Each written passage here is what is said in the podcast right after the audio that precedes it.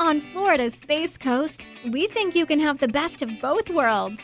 Kind of like right now driving, at your desk, maybe at the gym, but you're also grooving to some music. Visit us and you'll go to the beach and see a rocket launch or go kayaking and manatee spotting. It's all waiting for you on the only beach that doubles as a launch pad. Plan your adventure today at visitspacecoast.com.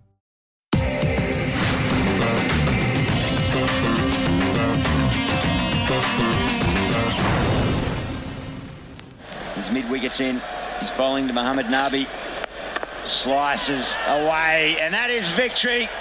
It goes to the boundary. A brilliant run chase here. Daniel Christian, Mohammad Nabi. What a partnership. 94 of 49 deliveries. And the strikers, they have their winning streak at home broken. The Renegades win by five wickets. Hello, everyone, and welcome to Cricket Unfiltered, the News Corp cricket podcast.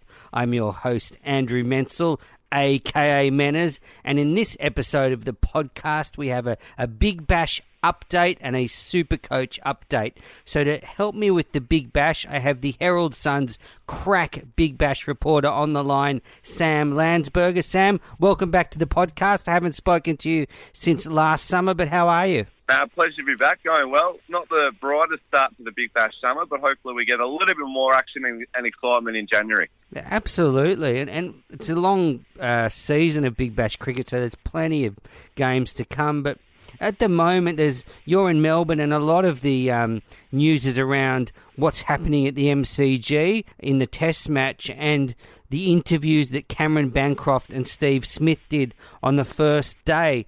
Now, uh, well, I guess what what was your reaction to what Cameron Bancroft had to say?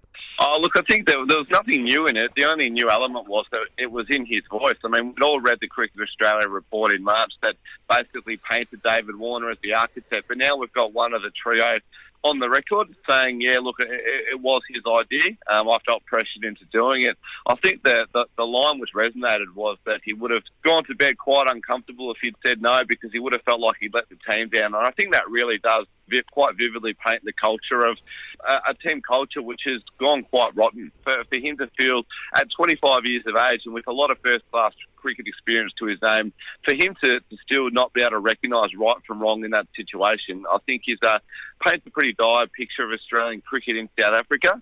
And uh, look, I'm sure there's more to play out. I, I, can't wait to hear David Warner speak. Yeah, I agree. I can't wait to hear Warner speak. But it's an interesting point you make about what Cameron Bancroft said, and it struck me when he said that if he had said no to Warner, he felt like he would have let the team down, and it would have been the same sort of feeling that he had doing the ball tampering. And I don't know how much of that is sort of accurate or just misreading of the situation by Cameron Bancroft because you know you're not letting your team down if you lose a match because you're outplayed, whereas you let your team down if you start cheating. So I don't know. I think he sort of got that wrong. Yeah, I think that's a really good point you make, and I, I think the inaction by Cameron to go to someone senior, you know, go go speak to Steve Steve Smith go speak to the coach and Darren Lehmann. I think you know, to just take it on in privacy uh, is a really poor reflection on him.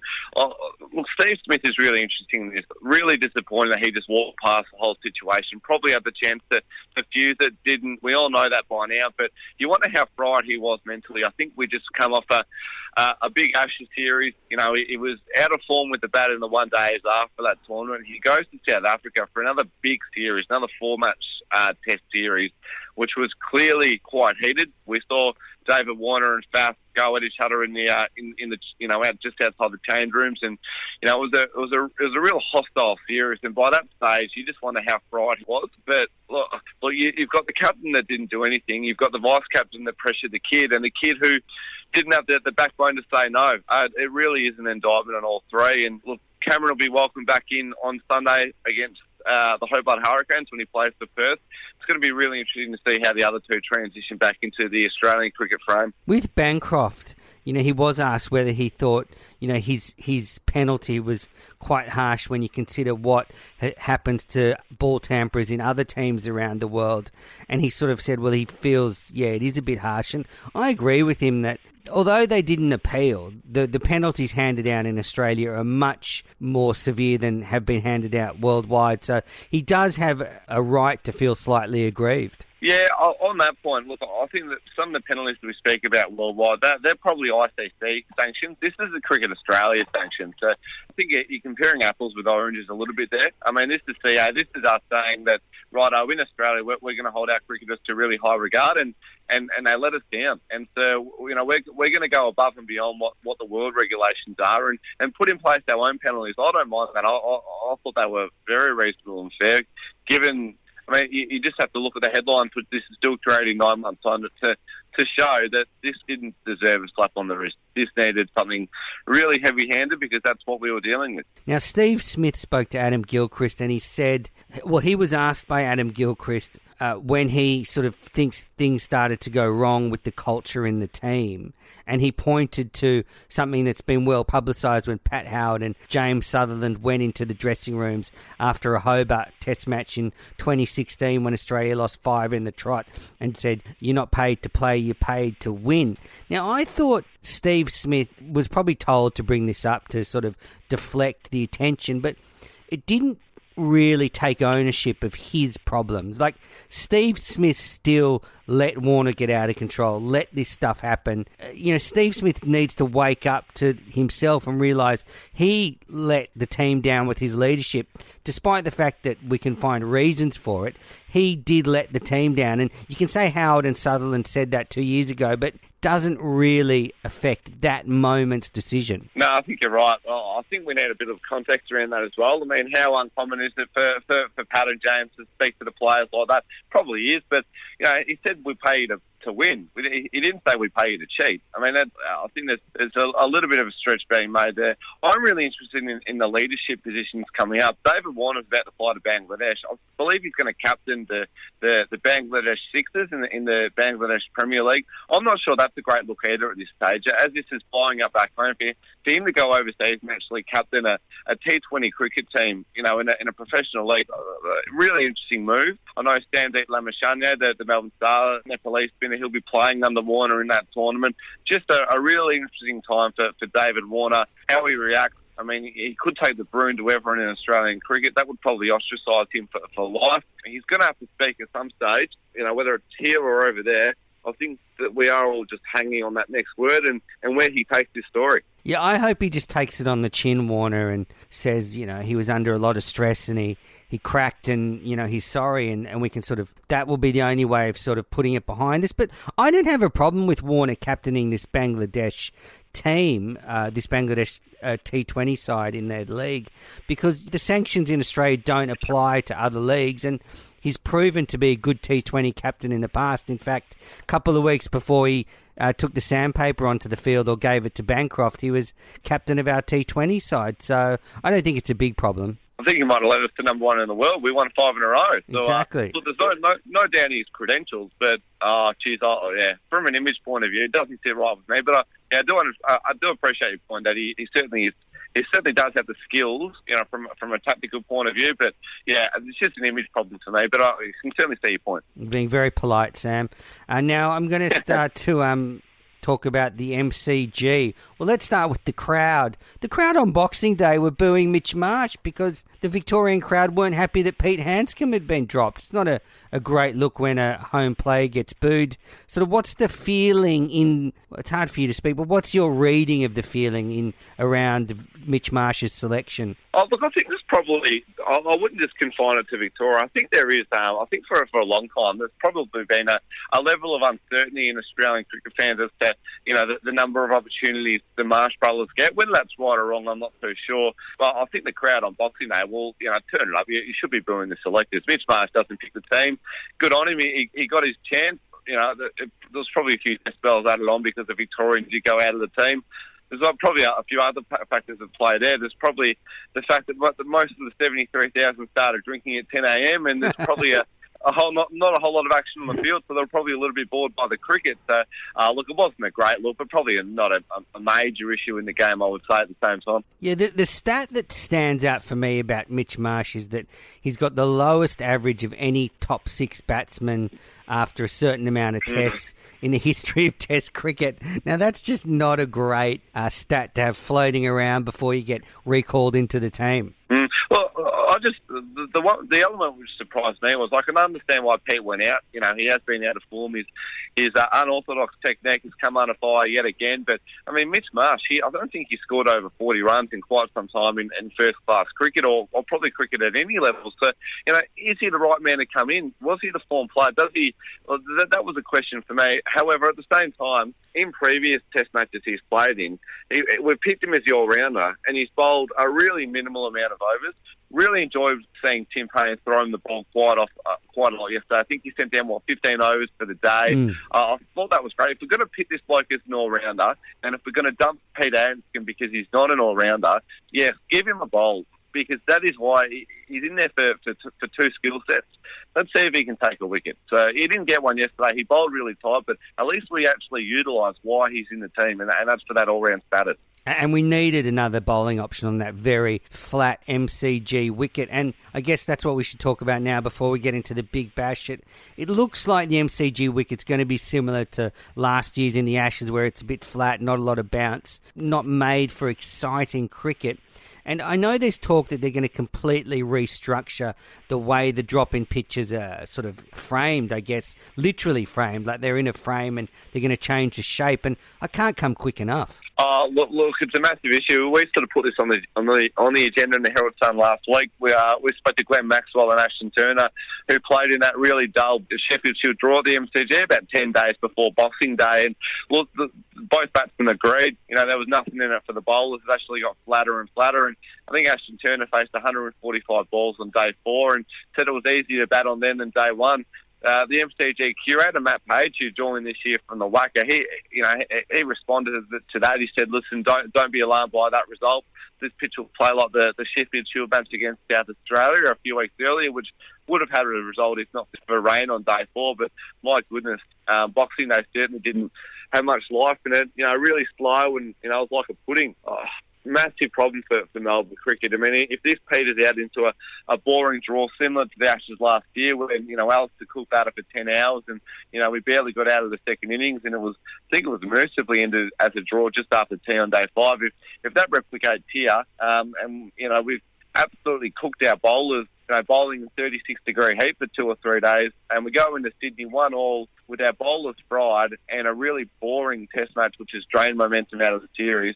I think that's a, a, a really dangerous spot. So fingers crossed that doesn't happen, and, and, it can really liven up on, on days two and three. Yeah, I agree, and they, they need to they change the basket that the drop-ins are mm. kept in, and, and maybe copy what they're doing in Perth because they were good wickets. Now, John Hastings, uh, Victorian great, sort of said last week that something to, to throw out the cake mix. So all the MCG wickets are basically prepared in the same Yarra Park precinct. He said, throw out the Mix, just start again. So be really interesting to see if they do go down that path next year. But yeah, you, bang on. Something to change very quickly. All right, now let's get into the big bash. But before we do that, I just want to read out a review that I got on iTunes or the, the podcast got on iTunes last week. And the title is Victoria Bashing. I am sick of you Victorian bashing. Your bias is terrible. I listened until you repeatedly carry on about how you are, are happy about Victorian sides losing or failing. No more. I am unsubscribing to this po- podcast. Bowlology, here I come. So that was left on iTunes. So, Sammy, I pointed out on our preview of the Big Bash a couple of times, and this person obviously doesn't have a sense of humour, that no Melbourne team has won the Big Bash. Yeah, it's a damning stat, isn't it? Well, uh, Renegades two zip. Hold hold your horses on that one. I think uh, I think I might be trying to get on red. so, but, but with the with the fact that the Stars and Renegades have never won the Big Bash, it is two teams that you would think would be always you know vying for the title. I think the two teams is probably the, the, the, the key note. If there was one team, I think that Victoria would have won it just about every year. uh, in fact, well, you, you, go back to, to, the old state league competition when it was, you know, the Bush Rangers against the Bulls and the Blues and the Warriors. I think Victoria won four out of five. I think cutting the, the state into two really did harm the chances.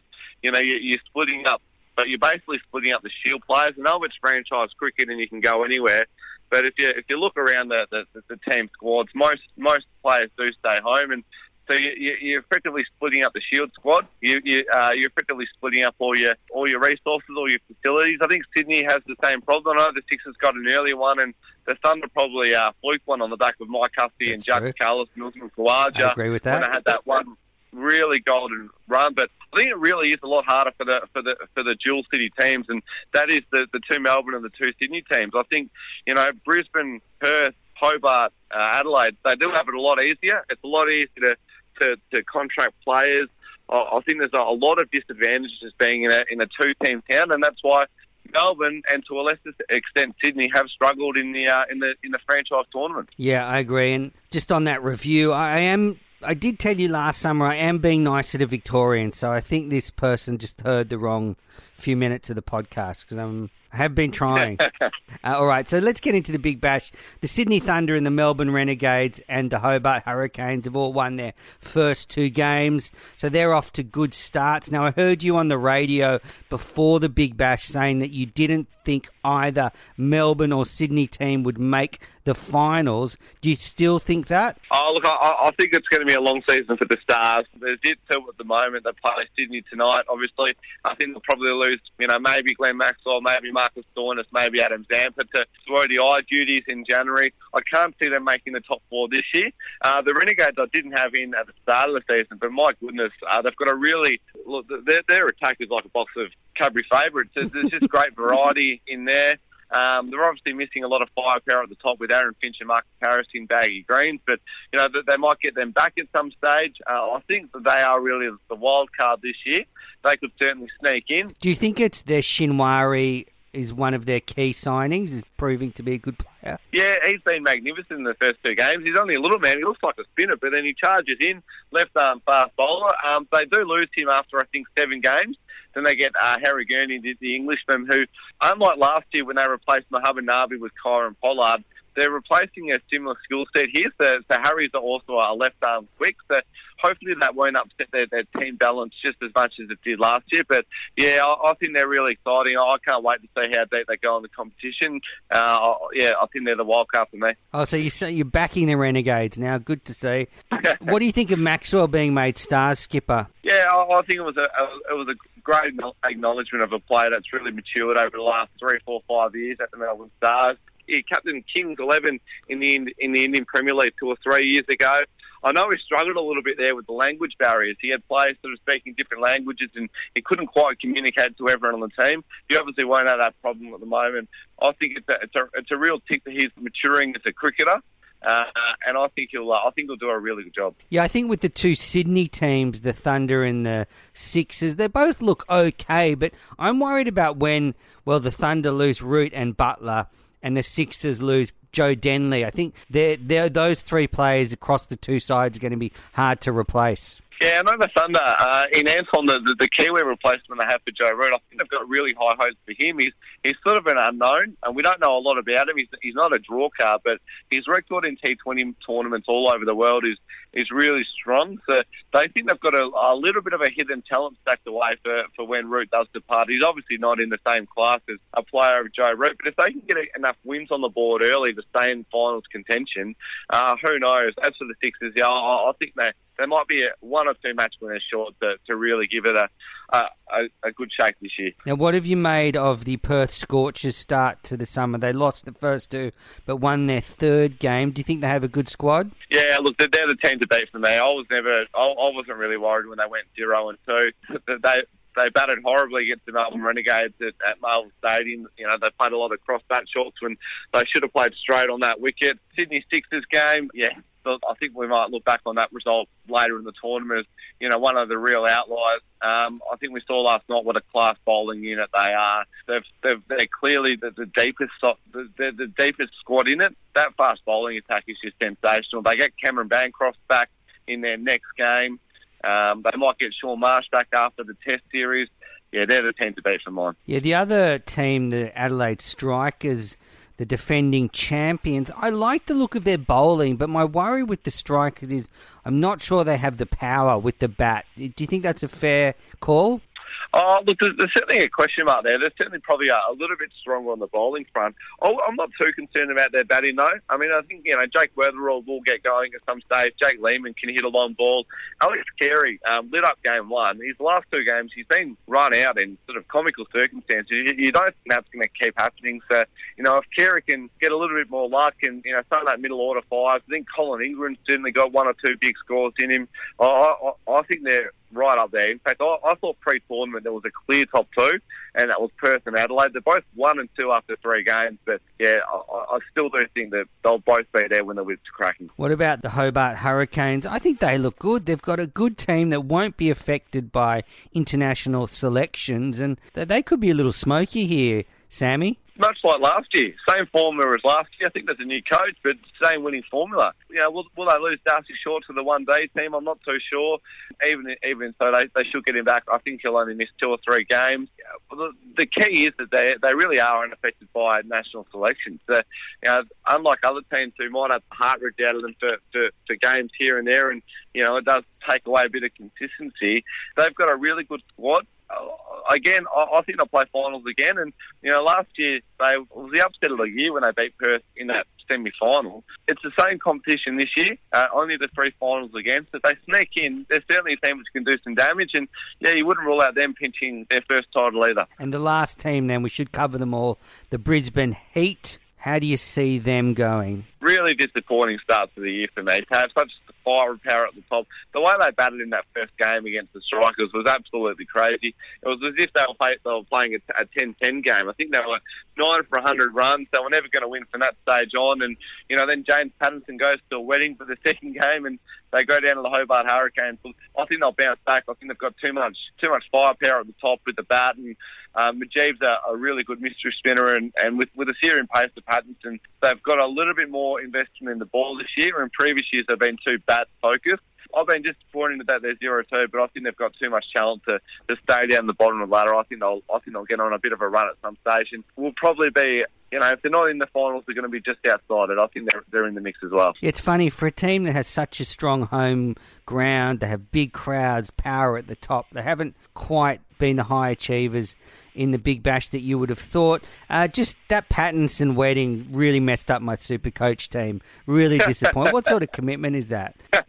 Shades of Kevin Pietersen who used to skip over Christmas every year and miss one or two Stars games. Yeah, that was silly. I mean, if you either play or you don't play, I mean, God, anyway. um, all right, before I let you go, Sam, just a couple, I want to get your take on two things.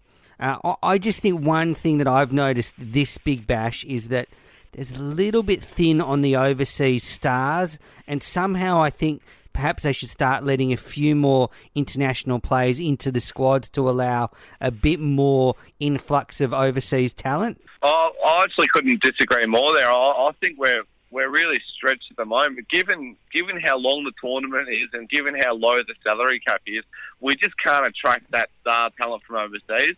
I think anyone extra we brought in would sort of be B and C grade names. They're, they're not going to be the draw cards. I think we need to go the other way. I think to get good international talent, we need to really, really invest in the salary cap, lift that up a lot more, maybe look at less games than the 14 if we want that good talent because.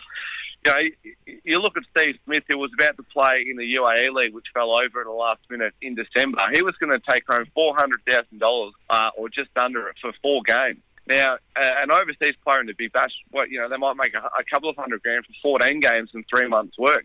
We're just we're just not going to attract that talent while we're paying out of whack. I mean, why would you why would you take half the money for three times the work when you can go to Bangladesh at the same time or, or to Pakistan or to the UAE if that gets up next year and make more money? So, yeah, I think the way the current tournament is structured, I, I think we're, we're, we're going to miss out on on these big names again and again. You look in previous years we've had you know Murali and Chris Gayle at the Renegades and KP at, at the Stars and whatnot. We just don't have that star power anymore because we can't attract it. Yes, I agree with you. They need to do something about the salary cap to try and attract these players. And mm. I'm gathering from that you, you're not a fan of the 14 game competition. You think it's too much? Uh, I think I'll, uh, I'll hold judgment on that for the moment. I've certainly got reservations. I think, you know, we had a really good thing and we've tinkered with it. I can understand why.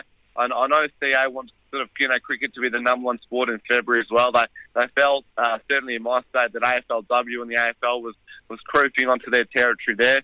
I know I'm not allowed to talk about footy, so I'll, I'll wrap that sentence up right now. But yeah, it's a, wait, it's a wait and see for me. I can understand why they did it, but no, I'm certainly not sold on it just yet. And what's your gut feeling about how the Victorian crowds will respond to the Big Bash? Sort of come late January, early Feb, you know, those last home games. Do you, do you think the Stars and the Renegades will be able to get crowds to go to the games? Oh, I think the concern in Melbourne right now is we're not really looking past the January 1 derby between the Stars and the Renegades at the MCG.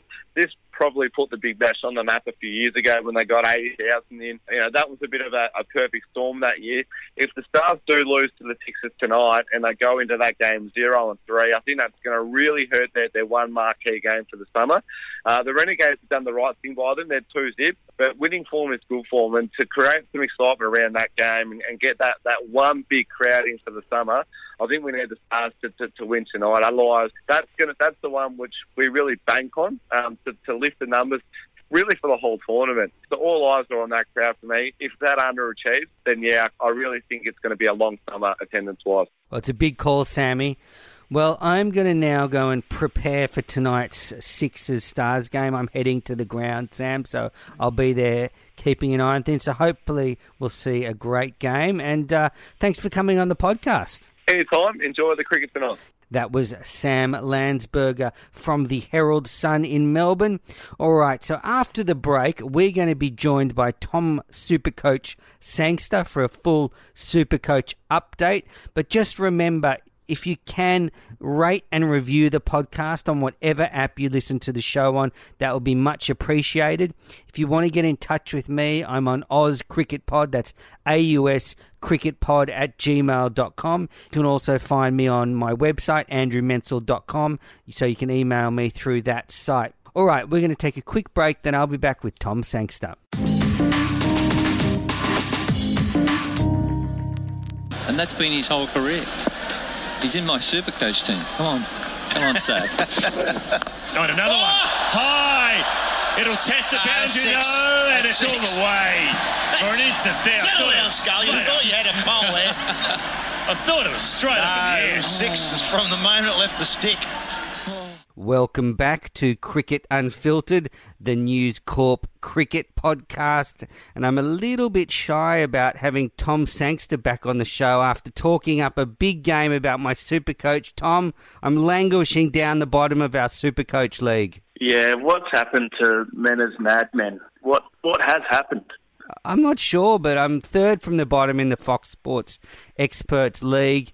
Uh, the only people below me, I think, are Howie and maybe Andrew Simon, so I'm struggling. Well, I can say I had a look at your team before. You're ranked 35,000 out of about 80,000, so you're in the top half. Oh, thanks, Tommy. So, listeners, I've got Tommy on the podcast because we just want to update you on all the Super Coach news since the beginning. There's been some changes to rosters. And, Tommy, if you're a Super Coach player, it's time to sort of look at your team now and think, what changes do I need to make?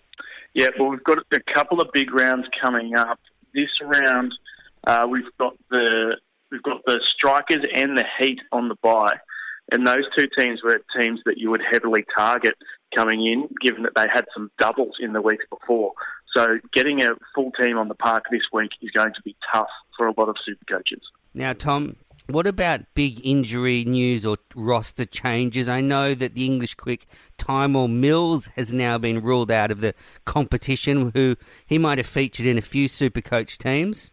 Yeah, he was actually at a really good price, and he had the double coming up this week, so it would have been a popular purchase, but unfortunately out to the tournament.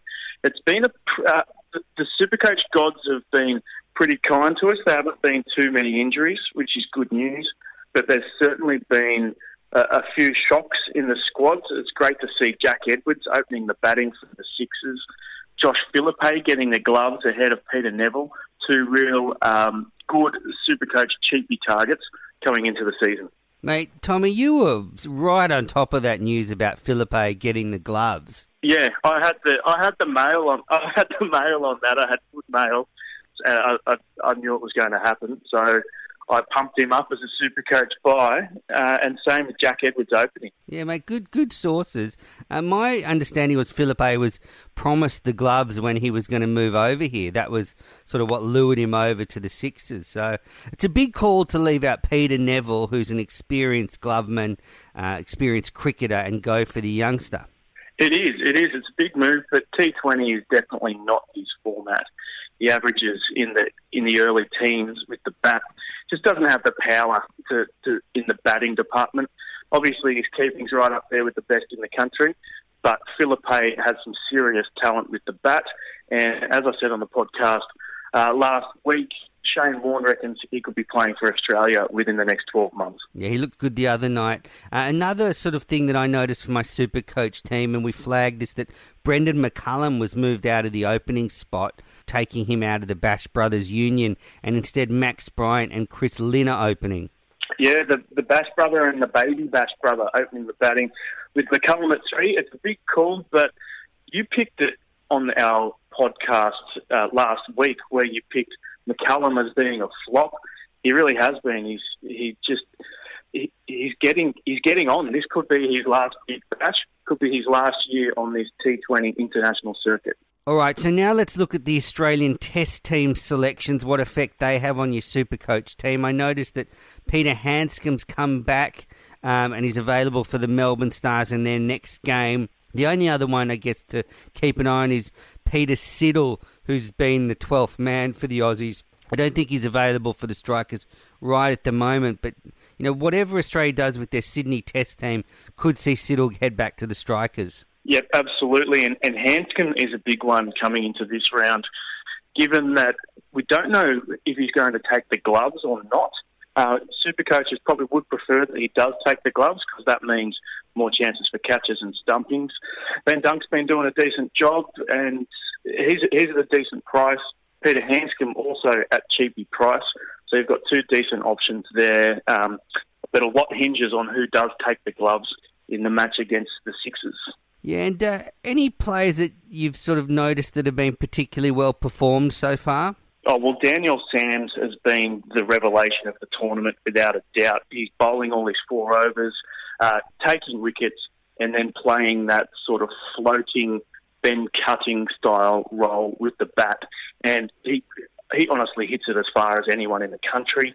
And I'd be very surprised if he doesn't play for Australia in either T20s or even ODIs in the next 12 months. That's a huge call on Sams. He was very impressive in the Thunder's um, Christmas Eve game against the Sixers, where he, he just came out and smoked a few big sixes, looked in great form. And I guess we always knew he was a good bowling talent, Sams, and we knew he could hit the ball, but he hadn't really shown it at this level before. So you're right, he's a great value buy because you're getting runs and wickets. Yeah, absolutely. The only problem is he's going so well that his price has increased the most of any player in Supercoach. So you're looking at about 200k at the moment, where you could have got him about 130 at the start. So the early bird gets the worm on this one, and I, Trent Copeland uh, wrote an article for us at the start of the year, and he picked Daniel Sams as the number one youngster to watch this year.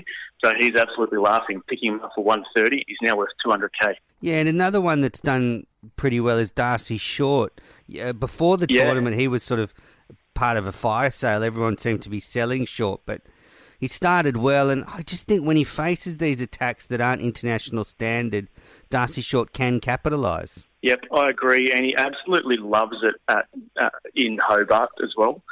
That deck just suits him perfectly. Um, so he is he's the most purchased player this round, given that the Hurricanes are on a double. They've got two games with the Thunder and the Scorchers. A spinner that sort of flew under the radar is the Thunder leggy Jono Cook. He did well against the Sixers, taking one for 17 in four overs. And, you know, spinners are just proving to be huge point scorers in Supercoach. Oh yeah, absolutely. They always are. Steve O'Keefe is doing really well too. Rashid Khan, of course, always does well. Spin is what wins in T20, and that's definitely reflected in the Supercoach score this year. And a quick bowler, I think that also you'd be silly not to look at is Jhye Richardson. He took three wickets, uh, I think three for seven uh, for the Scorchers against the Strikers on Boxing Day. but he looks in good form. He's bowling quick, he's getting wickets, and it just seems to me if you can find someone that's going to get you two or three wickets a game, you're just one step ahead of you, the game in your super coach team. Yeah, I love Jhye Richardson. He came in, in my opinion, as the form bowler, uh, form domestic bowler in the country coming into this tournament because his, his Sheffield Shield form has been absolutely brilliant. But then he got dropped for the first game, didn't, didn't play because they went with the spinner. They brought him back straight away, and that pitch over in um, Perth suits him perfectly, as it does Jason Behrendorff. And those two, along with Coulter Nile, will be near impossible to play on that pitch, particularly if they keep it green like they did last night. Team selections are one thing that's proving my undoing in the Super Coach so far. That I mean, the coaches do strange things. You know, there's someone might have a niggle that you're not aware of, and he might perform well in a game. I think James Pattinson bowled really well in the first Heat game and then missed the second one. So, you know, does you no favours when you're trying to pick your eleven. Yeah, it's a, it's a lot harder to get your hands on that sort of injury news than it is with NRL or AFL Supercoach, where there are a lot of reporters chasing that news. Whereas when it comes to cricket, most of the cricket reporters are at the test matches, and then you've only got dribs and drabs who can actually go to the go to the actual games, and it's it's just hard to chase that sort of news for this style of super coach. Um, but as it gets bigger and bigger, hopefully, uh, people will be able to commit more resources to chasing that sort of information. Yeah, I've been trying to go to all the Sydney Big Bash games and will try all summer. And I'm doing a thing, Tommy, where I sort of take my roving recorder and try and talk to players on the yes. field afterwards. And, you know, you get some news there, you get talking to people. But as you say, the, the coaches know they keep a lot of this stuff close to their chest as well because they want the surprise factor for the opposition. Yep, yep, exactly. It's yeah, I mean it's the same in any sport. If you can keep a secret from the opposition, then then you do it. Now, have you noticed any flops around the tournament? Any big players that either haven't been picked or aren't performing well? I have to say, some of the England guys really have fallen a bit short. Some of them have gone well, uh, but a couple have fallen short. Joe Denly is number one on the list for me. A couple of failures in a row. He, he got a bowl the other night as well. Didn't do too much. Joe Root hasn't done much at all. Dave Willey. All, these all seem to be English guys who aren't going too well. Colin Ingram hasn't really got started yet. The South African import at the Strikers, and Dwayne Bravo yet to do anything at his club, the Stars. So it's the imports that have been letting super coaches down so far despite the big price tags. Yeah, I think Ben Dunk's another one to watch for with the Stars. He's he's had a couple of failures to start. Had a rough year last year. He's got like a five year contract with the Stars, so Ben Dunk's one to keep an eye on. He needs to sort of start performing, otherwise he might find himself on the sidelines. The other one who's actually been a good buy for me is so this is might be a cheapie for you out there is uh, Jono Wells from the Strikers. He's not too expensive, but a pretty handy T20 player? Yeah, well, with the, the top order failing so often this year, he's actually getting quite a bit of time at the, at the crease. Whereas last year they had Weatherald, Carey, and Travis Head absolutely killing them every round, and Jono Wells barely got to bat. But those guys got skittled last night um, on that green deck, and Wells got a decent chance to go out and score some runs. And another one that might be worth keeping an eye on is Nick Larkin, who's been who was picked up late yeah. by the Melbourne Stars. He scored two Shield centuries this year. And uh, when I was commentating him on the Shield game, he's got this really good sort of slog sweep that he plays off the front foot. So I reckon he could do some damage in the, the rest of the comp. And he started off pretty well. So Nick Larkin might be another good cheapie. I 100% agree. He's already gone up in price a lot uh, because he has been in such great form. I had him pinned mostly as a long form cricketer, and he's been in, in great form in the Sheffield Shield. Didn't realise he was this good at T20s, but they're batting him right near the top of the order. And anyone who's batting in the top three and he's priced at around that 70k mark, you have to consider. Absolutely. And I guess we're, we're sort of in between rounds now as we record this. So if you should be looking at your teams as we speak, really, and, and heading into tonight's game and try and make a few changes. Yep, it's a huge round. Round three, you've got the Strikers and the Heat on the bye, so definitely look out for that. And the Hurricanes and the Sixers on the double. So interesting round with two doubles and two buys. So it's going to take a lot of juggling to get a decent team on the park. Yeah, Lloyd Pope hasn't looked too flash hot for the Sixers yet, has he? No, unfortunately, he, hasn't. Steve O'Keefe's been bowling really well for them, though. Interesting to see what they do in their spinning department from here on because Dan Fallins has played the game as well. Um, so they've got they've got three sort of real frontline spinners who don't really bat. Um, interesting to see what they do. Obviously, they can't drop Steve O'Keefe given what he's done, what he did in that first game. All right. So just before we go, Tommy, I just want to sort of quickly look at our Fox Sports Experts League. So Yes. leading the way, Isa Guha is on top of our league with 1,907 points. Well, she's pretty crash hot on the commentary. She's also pretty good at the uh, super coach by the looks of it. Or do you do these teams for them? No, no, Isa, she does her team 100% just herself. I'm in contact with her. She's always asking for advice, but she does her team herself. She's on fire. Mel Jones is on fire as well. And Kerry O'Keefe is also on fire. He's ranked about 2,000 out of 80,000. So coming in, he's, he's a bloke who never really thought that he'd do Supercoach. He's not sort of in the, the target demographic for Supercoach in terms of the age group, but he's absolutely loving it, and his team's on fire. Now I've got just in front of me, so I'm on in twelfth position on our table, but just ahead of me, Mark Waugh's two spots ahead of me. Shane Warne's in eighth spot, about 300 points ahead of me. So I'm eyeing up a big round three to sort of storm up the ladder. And you mentioned Mel Jones before. She gave us a shout out on Twitter that she's been using this podcast for some research purposes for her oh. super coach team. So it's certainly working out because she's in the top. Well, she's in the top six thousand of all players.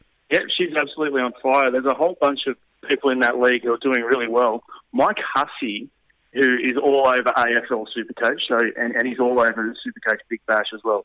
Loves the tactics. He's ranked 3,000th out of 80,000. But he captained Colin Ingram last round, who had two failures. If he captained Rashid Khan, like most people did, he could seriously be leading Supercoach right now. Well, Tom, you've given me lots to think about with my super coach team. Thanks for coming on the podcast. And uh, hopefully, I'll be catching you on this ladder pretty soon. I I can feel a couple of strong rounds ahead for me. I've got about 500 points to make up, so um, I've got to put my head down and start thinking. Yeah, you're going to have to take a few risks, I think. Well, Tommy, take care, and we'll speak uh, in the new year about Supercoach. Yep, catch you then. Thanks, Menners. Well, that's it, listeners, for another episode of Cricket Unfiltered. Great to get a Big Bash wrap with Sam Landsberger and a Super Coach update with Tom Sangster. In the next episode of the show, it's going to be a full deep dive into the Boxing Day Test match, so stay tuned for that one. You've been listening to Cricket Unfiltered. I'm your host, Andrew Menczel. We'll be back soon with another podcast.